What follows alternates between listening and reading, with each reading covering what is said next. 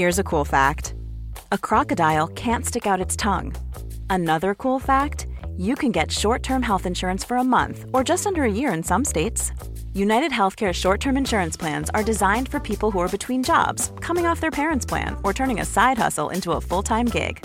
Underwritten by Golden Rule Insurance Company, they offer flexible, budget friendly coverage with access to a nationwide network of doctors and hospitals.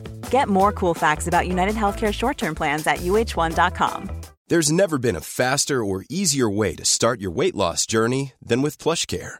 PlushCare accepts most insurance plans and gives you online access to board-certified physicians who can prescribe FDA-approved weight loss medications like Wigovi and Zepbound for those who qualify. Take charge of your health and speak with a board-certified physician about a weight loss plan that's right for you. Get started today at plushcare.com slash weight loss. That's plushcare.com slash weight loss. plushcare.com slash weight loss. Quality sleep is essential. That's why the Sleep Number Smart Bed is designed for your ever evolving sleep needs. Need a bed that's firmer or softer on either side? Helps you sleep at a comfortable temperature? Sleep Number Smart Beds let you individualize your comfort so you sleep better together. JD Power ranks Sleep Number number 1 in customer satisfaction with mattresses purchased in-store. And now, save 50% on the Sleep Number limited edition Smart Bed for a limited time. For JD Power 2023 award information, visit jdpower.com/awards. Only at a Sleep Number store or sleepnumber.com. گری ریجوی ملقب به قاتل رودخانه گیرین یکی از معروف ترین قاتلای سریالی آمریکاست. اگرچه بسیاری از محققا معتقدند که اون بیشتر از 71 نفر رو به قتل رسونده اما به طور رسمی فقط 49 قتل به اسم اون ثبت شده. امروز و توی این ویدیو می‌خوایم در مورد زندگی قاتل رودخانه گیرین که بین سالهای 1982 تا 1998 جون بیشتر از 70 زن رو گرفته و تبدیل به یکی از معروفترین جنایت های تاریخ امریکا شده صحبت بکنیم. لطفا با ما همراه باشید.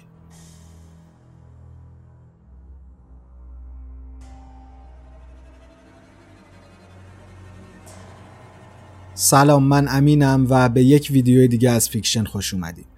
امروز می‌خوایم بریم سراغ قاتل رودخانه گرین که یکی از معروفترین قاتلای سریالی امریکاست.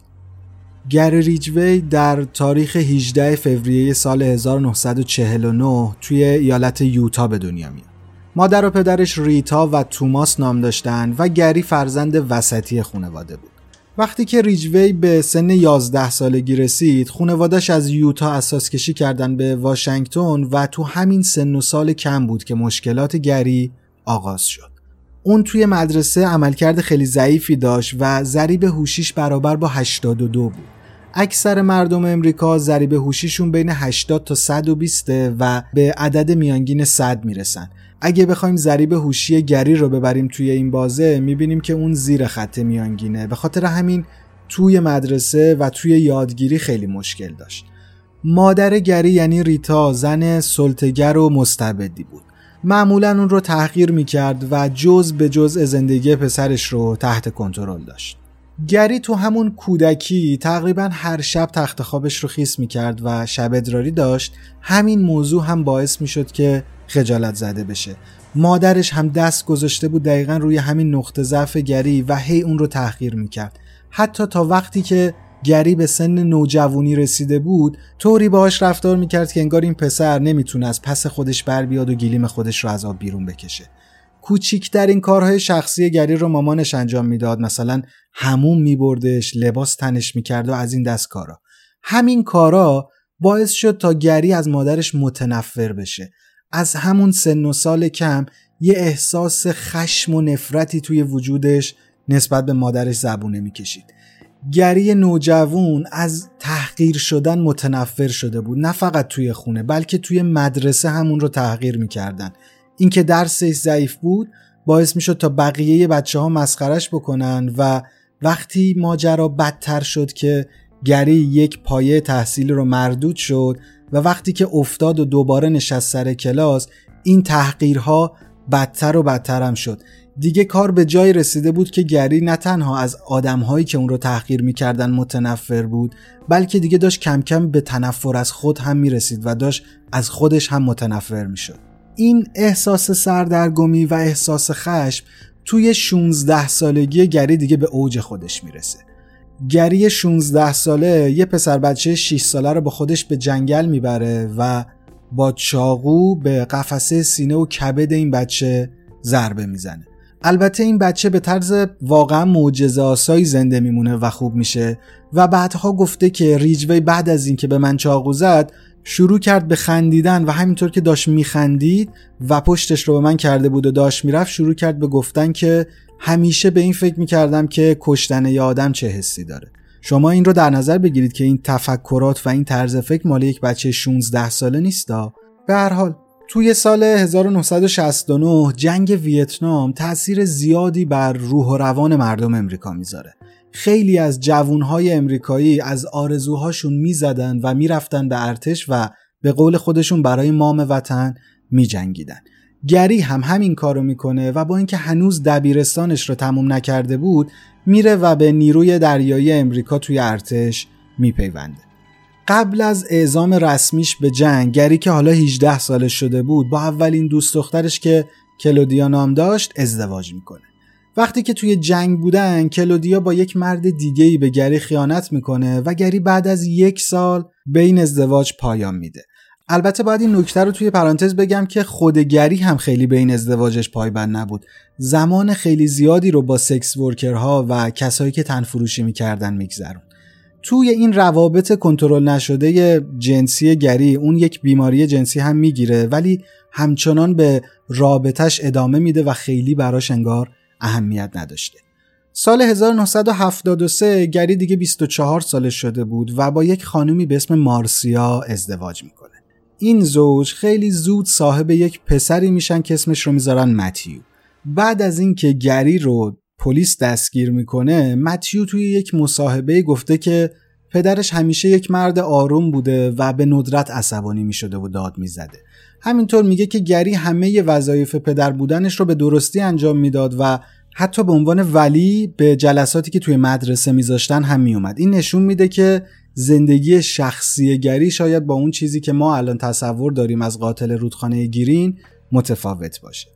بعد از ازدواج گری با مارسیا اون به دین مسیحیت رو میاره و توی خونه و محل کارش همیشه انجیل دستش بوده و انجیل میخونده. البته این به این معنی نیستش که اون فرد مذهبی بوده. شاید از مذهب به عنوان یک پوشش برای پنهان کردن کارهایی که می‌خواسته بکنه استفاده می‌کرده. چرا میگم به عنوان یک پوشش استفاده می‌کرده؟ چون گری از مارسیا می‌خواسته که توی مکانهای عمومی باهاش رابطه جنسی برقرار بکنه. خب این برخلاف تفکر مذهبی دیگه. در کنار اون گری همچنان به فاحش خونه ها می‌رفت و با سکس ورکرها رابطه داشت. در عین حال گری روی مارسیا خیلی حساس بود و همیشه از این میترسید که مارسیا گری رو به خاطر یک مرد دیگه ول بکنه. احتمالا به خاطر تجربه ازدواج قبلیش دیگه. این وسط مادر گری که همون ریتا بود به شدت توی زندگی این زوج دخالت می‌کرد. ریتا جزئی ترین موارد زندگی مشترک پسرش رو هم می‌دونست و روی اونها کنترل داشت. علاوه بر اون هزینه هاشون رو کنترل می‌کرد و در مورد خریدهاشون تصمیم می‌گرفت. رسما گری رو مثل یک عروسک خیمه شب بازی کنترل می‌کرد. کار به جای رسیده بود که حتی لباسای تنگری رو هم مادرش انتخاب می‌کرد. قاعدتا باید حدس بزنید دیگه این عروس و مادر شوهر رابطه خوبی نداشتن. بیشتر از مارسیا ریتا بر علیه مارسیا بود و همیشه میگفتش که این زن نمی‌تونه خوب از شوهرش مراقبت بکنه. در آخر و بعد از هفت سال زندگی مشترک مارسیا نمی‌تونه این شرایط و بیشتر از همه مادر گری رو تحمل بکنه. به خاطر همین هم از گری جدا میشه و میره زندگی خودش رو بکنه. باز هم باید توی پرانتز بگم که مارسیا بعدها و توی مصاحبه های بعد از دستگیری گری گفته که توی یکی از دعواهاشون گری سعی کرده بوده که مارسیا رو با دست خفه بکنه ولی خب موفق نشده بوده. نمی‌دونم چرا اون موقع نرفته شکایت بکنه. قطعا اگر شکایت می‌کرد و اگر حتی به پلیس اطلاع می‌داد شاید روند این پرونده تغییر می‌کرد. برگردیم سراغ اصل ماجرا. با اینکه گری دو تا ازدواج ناموفق کرده بود اما هنوزم دنبال عاشق شدن و دنبال ازدواج کردن بود. سال 1985 گری 36 ساله با یک خانومی به اسم جودیس توی کمپ والدین مجرد آشنا میشه. گری از نگاه جودیس یه مرد خوب با اخلاق و با ارزش های معنوی به نظر می رسید و خیلی زود این دو نفر شروع کردن با همدیگه تیک زدن و رابطه برقرار کردن. بعد از اینکه اینها رابطهشون رو شروع می‌کنن خیلی زود با هم صمیمی میشن و خیلی طول نمی‌کشه که جودیس میاد به خونه گری و با همدیگه زندگی می‌کنن در کمال تعجب رابطه ریتا با جودیس خوب بود. جودیس مشکلی با سلطه‌گری ها و دستورهای ریتا نداشت و ریتا هم کم کم مسئولیت های زندگی گری رو به عهده جودیس داشت میذاشت. از اون طرف رابطه گری و جودیس هم واقعا خوب بود. گری توی یکی از مصاحبه هاش با رسانه ها گفته بود که ازدواجش با همسر سومش باعث شده بود که میلش به قتل کاهش پیدا بکنه. خیلی جدی جدی گری عاشق جودیس بود و دیگه حتی سراغ معشوقه های دیگه و فاحش خونه ها و سکس ورکرها هم نمی‌رفت.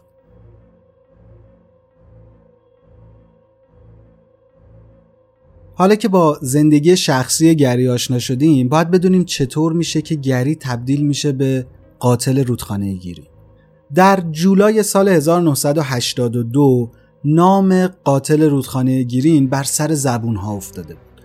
دو تا پسر بچه توی کرانه این رودخونه که اسمش گیرین ریوره در حال بازی بودند و به طور اتفاقی اولین قربانی شناخته شده گری رو پیدا می‌کنن.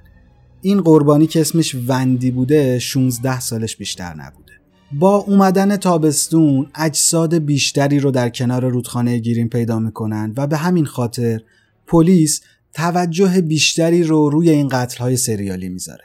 از اونجایی که تقریبا همه اجساد در کناره های رود گیرین کشف شدن پلیس و رسانه ها به عامل این قتل ها لقب قاتل رودخانه گیرین رو دادن. اکثر قربانی ها در بین سالهای 1982 تا 1983 به قتل رسیده بودند و الگوی مشابهی هم بینشون دیده می‌شد. اجساد برهنه بودند و در حالت خاصی روی زمین قرار گرفته بودند. بهشون تعرض شده بود و اکثرا سکس ورکر یا بی خانمان بودن. با اینکه قبلا گفتم گری ذریب هوشی پایینی داشت اما آدم احمقی نبود. میومد چیکار می‌کرد؟ صحنه های جرم رو با آدامس با سیگار و وسایلی که متعلق به بقیه آدم ها بود آلوده می‌کرد. ناخونهای قربانیاش رو می‌گرفت تا هیچ سلول پوستی از خودش زیر ناخون مقتول باقی نمونده باشه. یه بار یکی از قربانی ها بازوی ریجوی رو با ناخون زخمی می‌کنه و گری برای اینکه زخم شک برانگیز نباشه کمی اسید باتری رو روی دستش میریزه تا شبیه سوختگی به نظر برسه. درسته که گری آدم باهوشی نبود اما می‌دونست که این قتل ها توجه پلیس رو جلب می‌کنه و خب دلش نمی‌خواست که تا آخر عمرش بیفته زندان. گفتیم که اغلب مقتولین سکس ورکرها بودن. سکس ورکرها شکار مورد علاقه گری بودن. وقتی که اون بچه بود پدرش یک راننده اتوبوس بود. باباش همیشه سر میز غذا قر می‌زد که سکس ورکرهای زیادی سوار اتوبوسش میشن و هر روز میگفتش که این آدما خونواده ندارن معتادن دزدن و هی نسبت به اونها نفرت پراکنی می‌کرد و این نفرت پراکنی ها روی ذهن گری نشسته بود و باور کرده بود که این آدم ها لایق کشته شدنن. از طرف دیگه ما تو خیلی از پرونده های خارجی و ایرانی مثل پرونده جفری دامر مثل پرونده سعید هنایی دیدیم که سکس ورکرها یکی از بیدفاعترین قشرهای جامعه هن. معمولا خونواده ندارن کسی پیگیر حال احوالشون نیست اصلا پیگیر بود و نبودشون نیست. اگر هم ناپدید بشن پلیس تلاش زیادی برای پیدا کردنشون نمی‌کنه. خیلی غم انگیزه اما در واقع خیلی از مواقع کسی حتی متوجه غیب شدن این آدم ها هم نمیشه. توی قربانی های گری بچه 14 ساله هم وجود داره. این خیلی ناراحت کننده است که یک بچه 14 ساله برای گذران زندگیش رو بیاره به این کار. باید یه نکته ای رو هم توی پرانتز بگم و اونم اینه که سرعت قتل های گری هم خیلی زیاد بود. مثلا توی یک روز پیش می اومد که سه تا جسد پیدا می‌کردن. حالا در آخر یه تعدادی از این قتل ها و تاریخ هاشون رو بهتون میگم تا ببینید چقدر این بازه های پیدا کردن اجساد و بازه قتل ها به همدیگه نزدیکه. برای مثال توی بازه سه ماهه جولای آگوست سپتامبر سال 82 گری ده نفر رو به قتل رسونده. یعنی هر دو روز در میون یک نفر رو کشته و جنازه های اینها هم پیدا شدن. مثلا توی 15 آگوست سه تا جسد پیدا شده و این کار رو برای پلیس هم خیلی سخت می‌کرده. انقدر حجم ورودی اطلاعات به پلیس زیاد بوده که عملا کاراگاه ها و پلیس رو دستپاچه و مستصل کرده بوده. خیلی از بحث دور نشیم برگردیم سراغ ماجرا. گفتم که جسدهایی که پیدا می شدن و کارگری بودن بهشون تعرض شده بود. اما یه نکته دیگه هم وجود داره اونم اینه که گری به صحنه جرم برمیگشت و به جسد هم تعرض می‌کرد. یعنی می‌تونیم نتیجه بگیریم که نکروفیلیا هم داشته دیگه. البته خودش اصلا حاضر نیست این رو قبول بکنه و توضیح میده که من به خاطر این می‌رفتم به این اجساد تعرض می‌کردم که نمی‌خواستم آدمای بیشتری رو به قتل برسونم. به نظر خودش یه توضیح درستی هم آورده اما آخه هفتاد تا تعرض به هفتاد تا جسد؟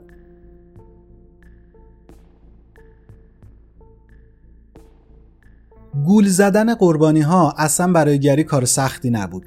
مثل بیشتر قاتلای سریالی به قیافش نمیومد که خلافکار باشه. خیلی راحت آدم ها بهش اعتماد می‌کردن و سوار ماشینش می‌شدن. وقتی هم که سوار می‌شدن فکر نمی‌کردن قرار اونها رو بدزده خفه بکنه بهشون تعرض بکنه. اگر هم کسی بود که مخالفت می‌کرد و سوار ماشین نمی‌شد گری یه عکس از پسرش رو توی کیف پولش داشت اون رو نشون قربانی می‌داد و شروع می‌کردن چند دقیقه صحبت کردن در مورد زندگیش و وقتی که طرف بهش اعتماد می‌کرد سوار می‌شد. به هر حال از یک پدر دلسوز انتظار نمیره که به این راحتی آدم بکشه. یه نکته هم توی این پرونده هست که از نظر من خیلی لج دراره اونم اینه که توی جابجایی اجساد اگه گری آسیب می‌دید می‌رفت پیش بیمه و از بیمه قرامت می‌گرفت بابت این آسیب دیدگیش. خلاصه پلیس توی اوایل دهه 80 و وقتی که تعداد قربانی های قاتل رودخانه گیرین بیشتر از همیشه بود کاملا از دستگیری این قاتل سریالی ناامید شده بود. برای افزایش سرعت تحقیقات اومدن نیروهای انسانی رو بیشتر کردن و رسما به هر دری می‌زدن تا تحقیقات دستگیری این قاتل یه پیشرفتی داشته باشه. تو همین موقع پلیس از یک آدمی که احتمالا انتظار ندارید اسمش رو بشنوین کمک می‌گیره و ازش می‌خوان تا کمکشون بکنه تا این قاتل رو دستگیر بکنن. میاد از کی کمک می‌گیره؟ از تدباندی استفاده از مغز یه قاتل سریالی که الگوی قتلها شباهت دارن به الگوی قتلهای قاتل رودخانه گیرین شاید کار هوشمندانه ای بود که پلیس انجام داد. از نظر پلیس تفکرات تدباندی می‌تونست به روند تحقیقات کمک بکنه. تدباندی میاد زمان زیادی رو صرف مطالعه در مورد قاتل رودخانه گیرین می‌کنه و علت بینتیجه بودن تحقیقات رو هم بیلیاقتی پلیس می‌دونسته. بعد از یه مدتی میاد به پلیس میگه که بدون شک قاتل به صحنه جرم برمیگرده. البته پلیس خیلی حرفاش رو جدی نمی‌گیره و تدباندی نمی‌تونه کمک خیلی زیادی به این پرونده بکنه. درسته که تدباندی راست می‌گفت اما حرفاش خیلی کمکی به روند پرونده قاتل رودخانه گیرین نمی‌کنه. این وسط یه اتفاق دیگه ای میفته تدباندی خیلی مغرور بوده و خیلی به قتلهایی که کرده بوده افتخار می‌کرده. دلش می‌خواسته که همیشه در صدر اخبار باشه و همیشه نامبروان قاتل سریالیا باشه. اصلا یه عده میگن به خاطر همین قبول کرده که به پلیس کمک بکنه. به هر حال وقتی که داشته روی این پرونده کار می‌کرده و هی با کاراگاه ها مستقیم در ارتباط بوده و حرف می‌زدن کاراگاه ها می‌تونن از لابلای حرفای تدباندی یه چیزایی رو بیرون بکشن و یه سری پرونده قتل حل نشده رو نسبت بدن به تدباندی در واقع این کمک تدباندی به پرونده قاتل رودخانه گیری نبوده بلکه به پرونده خودش خیلی غیر مستقیم کمک کرده بوده.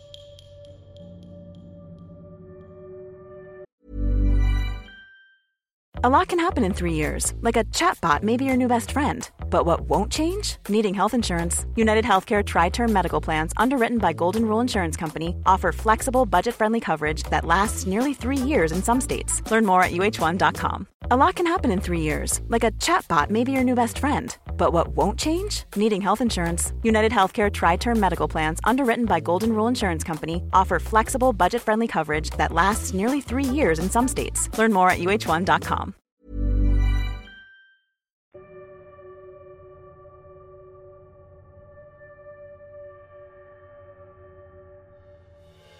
برگردیم به ماجرای گری گری ریجوی رو دو بار در سالهای 1982 و 2001 به اتهامات مربوط به روسپیگری غیرقانونی بازداشت کرده بودند. اما به صورت رسمی از سال 1983 به بعد تبدیل شده بود به یکی از مزنونین پرونده قاتل رودخانه گیرین یکم قبلتر گفتم که اوج قتل های گری بین سالهای 82 تا 83 بود و گری هم سال 1985 با جودیس آشنا شده بود. دقیقا تو همین زمان قتلهاش کمتر از هر موقع دیگه ای میشه و جودیس یک بار توی یکی از مصاحبه های تلویزیونیش میگه که احساس می‌کنم من جون یک عالم آدم رو با زندگی مشترکم با گری و خوشحال کردنش نجات دادم. در سال 1987 پلیس به طور رسمی از تک تک مزنونین پرونده آزمایش دی ای می‌گیره. البته اون موقع پلیس خیلی نمی‌تونه از این دی ای ها استفاده بکنه و با تطابق دی ای طرف رو دستگیر بکنه اما این جمعآوری دی ای از مزنونین سال 2001 به کمک پلیس میاد. سال 2001 که می‌رسه پلیس می‌تونه از دی ای هایی که 14 سال پیش گرفته بوده کمک بگیره. با تطابق دی ای قاتل رودخانه گیرین و گری در 3 نوامبر سال 2001 پلیس به کارخونه کامیونسازی کنورس که گری اونجا به عنوان نقاش ماشین کار می‌کرده میره و گری رو دستگیر می‌کنه. گری در ابتدا به اتهام قتل چهار نفر که 20 سال پیش کشته شده بودن دستگیر میشه. اما حالا این دی ای گری رو چجوری پیدا کرده بودن دی ای این آدم 20 سال پیش به خاطر رابطه جنسی تو بدن این چهار زن باقی مونده بود و پلیس از همونجا استفاده کرده بود و تونسته بود گری رو پیدا بکنه. وقتی که گری دستگیر میشه همکاراش رسما فکشون میفته زمین. اصلا توقع نداشتن. آدمی که سی سال بوده که توی این کارخونه کار می‌کرده و همه اطرافیانش فکر می‌کردن یه آدم آروم و بیدردسر و مهربون و وفاداره همچین آدمی باشه. انقدر گری آدم سربزیری بود که هیچ کس باورش نمی‌شد گری ریجوی رو بیان به خاطر چهار تا فقره قتل بگیرن. چه برسه به هفتاد فقره. به هر حال گری در 5 دسامبر سال 2001 به طور رسمی به قتل چهار زن متهم میشه.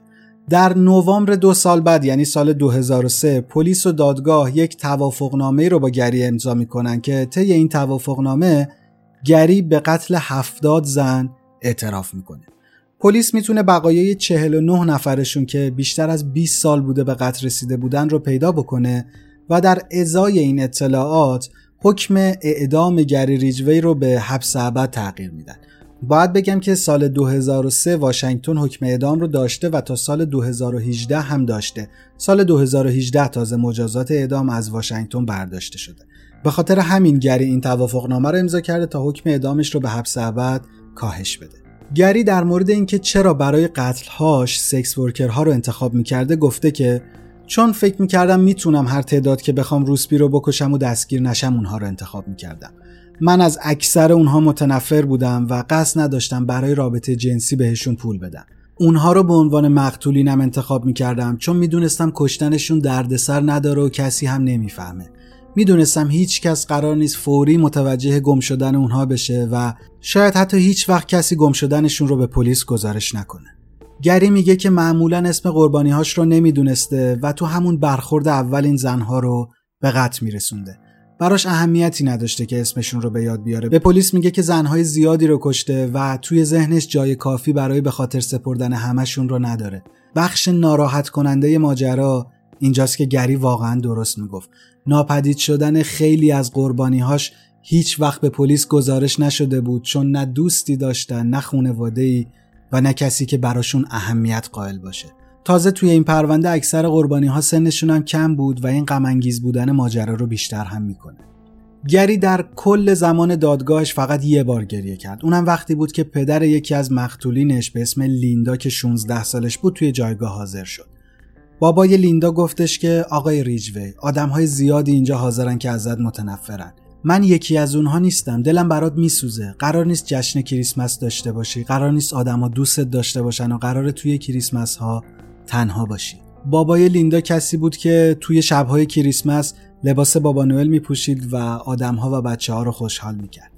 سارا هم دختر یکی از قربانی های گری که وقتی که مادرش به قتل رسیده بود فقط پنج سالش بود توی دادگاه حاضر میشه و میگه که حتی یه درصد هم فکر نمی‌کردم یه روزی اینجا بیستم و با مردی که مادرم رو کشته روبرو بشم تو یه آدم بزدلی واسه کارهایی که انجام دادی بهونه های مسخره میاری و اصلا پشیمون نیستی گری میگه که به قتل رسوندن آدم ها شبیه به شغلش شده بوده و به کار شبیه به یک حرفه نگاه می‌کرده.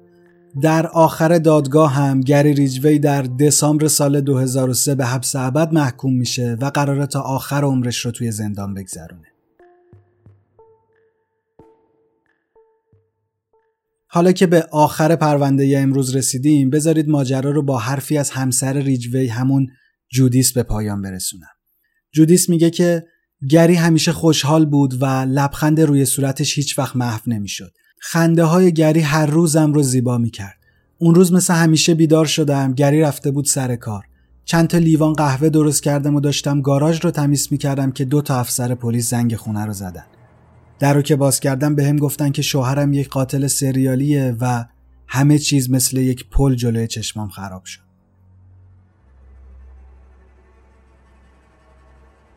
نظر شما در مورد این پرونده چیه؟ خوشحال میشم نظراتتون رو زیر همین ویدیو ببینم. اگر به این سبک ماجراها و این سبک ویدیوها علاقه دارین لطفا زیر همین ویدیو دکمه subscribe رو بزنین و زنگوله کنارش رو هم فعال بکنین. وقتی که زنگوله رو فعال می‌کنید هر وقت ما ویدیو بذاریم برای شما یه notification میاد و می‌تونید بیاید ویدیو رو همچین داغ داغ نگاه بکنید. ممنون میشم اگر این ویدیو رو دوست داشتین. علاوه بر لایک کردنش اون رو برای دوستانتون هم به اشتراک بذارید. بزرگترین کمکی که شما می‌تونید به ما بکنید اینه که ما رو به بقیه هم معرفی بکنید. ممنونم ازتون که تا اینجای ویدیو با ما همراه بودین و امیدوارم که سلامت باشین.